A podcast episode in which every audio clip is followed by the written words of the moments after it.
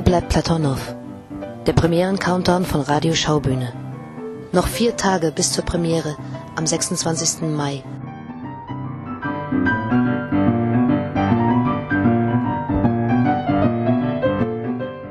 Heute gibt es wieder einen Einblick hinter die Kulissen von Platonow.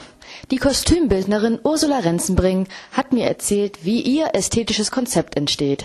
Ja, also orientieren tun wir uns eigentlich immer in unserer Arbeit an den Schauspielern, an der Persönlichkeit der Schauspieler. Und das heißt, dass es eigentlich eine Arbeit ist, die bei den Proben entsteht. Also es gibt vielleicht eine Vorgabe, dass die Kostüme aus der heutigen Zeit entwickelt werden. Und dann überlegt man sich in dem Raum, den Annette Kurz gemacht hat, ein ästhetisches Konzept. Das heißt, wie sind die Figuren am meisten präsent? Wie kann man am besten die Gesichter sehen? Es geht einfach darum, bei den Proben genau jedes Detail zu überlegen. Wir haben also von der ersten Probe an schon möglichst gute Probenkostüme mit allen Details und dann muss man sehr aufmerksam schauen, wer ist überhaupt jeder Schauspieler. Ich muss die auch kennenlernen und dann entwickeln sich die Kostüme über Gespräche mit jedem einzelnen Schauspieler, mit äh, Luc Percival und ähm, mit dem Beleuchter und über dieses Lichtkonzept, das Regiekonzept und die Schauspieler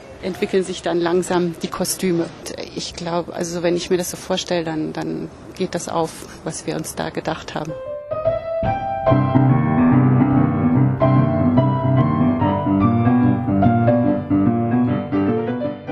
Wo bleibt Platonow?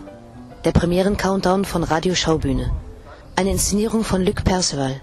Ab dem 26. Mai an der Schaubühne am Leniner Platz in Berlin. Weitere Infos unter www.schaubühne.de